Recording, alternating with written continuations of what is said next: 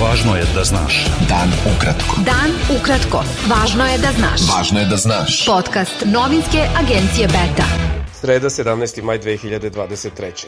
Sa vama je Ivan Vasović. Poljoprivrednici koji danas protestuju više gradova Srbije blokirali su put Pančevo-Beograd kod rafinerije nafte, rekao je član udruženja Naše mleko Dejan Trajković.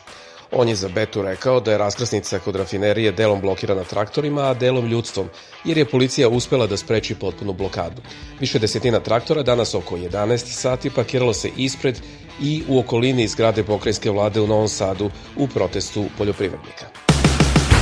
Predstavnici Udruženja proizvođača mleka Mačanskog okruga i Udruženja odgajivača goveda Centralne Srbije Saopštit će sutra predsedniku Srbije Aleksandru Vučiću zahteve među kojima je glavni zaštita od prekomernog uvoza mleka i mlečnih proizvoda. Predsednik udruženja proizvođača Mačanskog okruga Goran Vasić rekao je za Betu da će Vučiću predložiti i da se trgovačka marža na mleko i mlečne proizvode ograniči na najviše 20%, što bi smanjilo cene, a povećalo potrošnju, time i otkup viškova mleka na domaćem tržištu. Predsednik Narodne skupštine Vladimir Orlić sazvao je posebnu sednicu parlamenta za sutra. Na predloženom dnevnom redu je izveštaj vlade Srbije o bezbednostnoj situaciji nakon masovnih ubistava u osnovnoj školi Vladislav Ribnikar u Beogradu i na području Smedereva i Mladenovca, kao i predlog 61 poslanika za smenu ministra unutrašnjih poslova Bratislava Gašića. Poslanik Narodne stranke i predsednik odbora Skupštine Srbije za kulturu i informisanje Siniša Kovačević izjavio je da regulatorno telo za elektronske medije svoj posao ne radi dobro i da je zakonska dužnost tog tela da odmah reaguje ako jedan čovek daje uputstvo kako ubiti čoveka. Narodna stranka je prenela da je Kovačević na sednici odbora na kojoj je razmatan izveštaj REMA rekao da u tom izveštaju u svakom redu piše da će se izjasniti na kraju godine.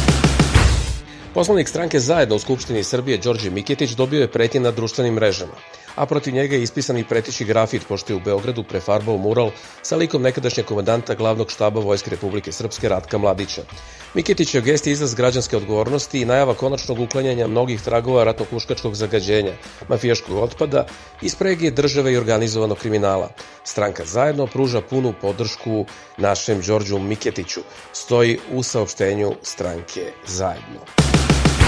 Ambasador SAD Christopher Hill izjavio je u Beogradskom Pride Info centru da borba protiv homofobije, bifobije i transfobije mora da se nastavi svuda u svetu, te i u Srbiji i Americi, a pozvao je i na više empatije i ljubaznosti. Na otvaranju izložbe autora Filipa Bojovića, šef delegacije Evropske unije u Srbiji, Emanuele Joffre, podsjetio je da je homoseksualnost kroz vekove stigmatizovana, a pripadnici tog seksualnog opredeljenja diskriminisani i dodao da kada pogleda ovu izložbu vidi mnogo pozitivnih momenta.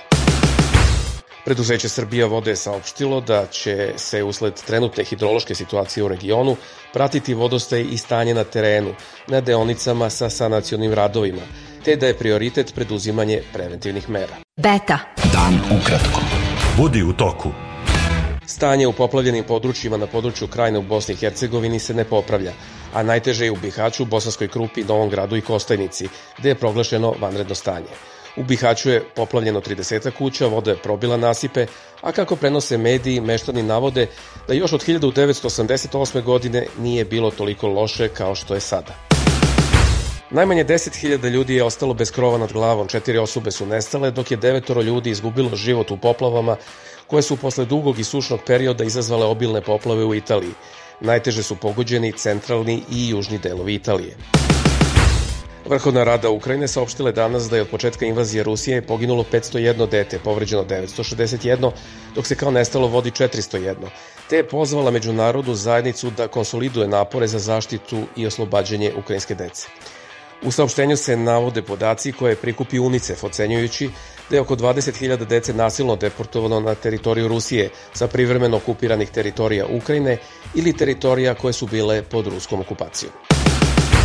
Srpski teniser Novak Đoković nije danas uspeo da odbrani titulu na Mastersu u Rimu, pošto je u četvrtfinalu izgubio od sedmog igrača sveta Danca Holgera Runea posle tri seta 2-6, 6-4, 2-6. Bio je to pregled vesti za sredu 17. maj. Sa vama je bio Ivan Vasović. Pratite nas i sutra. Pratite nas na portalu beta.rs I društvenim mrežama. Važno je da znaš. Dan ukratko. Podcast novinske agencije Beta.